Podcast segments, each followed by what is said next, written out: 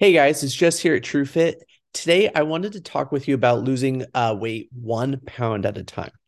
So, two thirds of American adults are overweight or obese, and that's quite a high percentage of adults who need to shed uh, a lot of weight.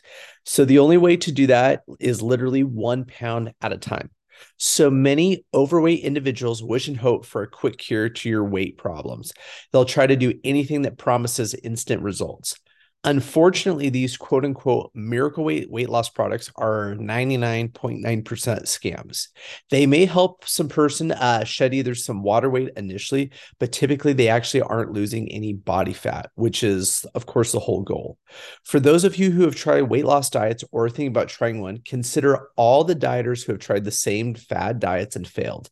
The number one reason for permanent weight loss is the inability to stick with a diet or quote unquote a diet. Many individuals become yo yo dieters. They go from one diet to another, lose a few pounds, quit the diet, gain it back, then some, and then move on to another diet.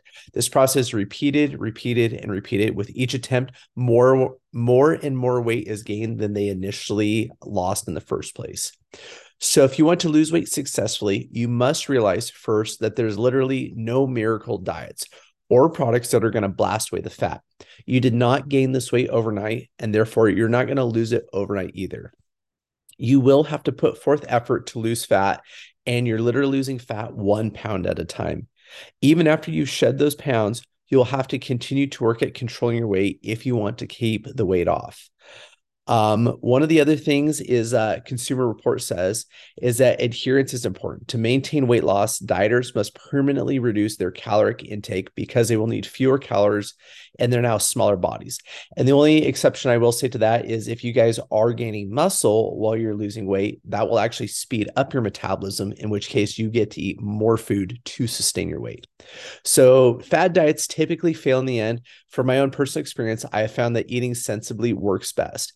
If you want to lose weight, you know, quote unquote, one pound at a time and keep it off and feel good while trying not to cut out uh, why not trying to cut out most of those empty calories that most Americans eat?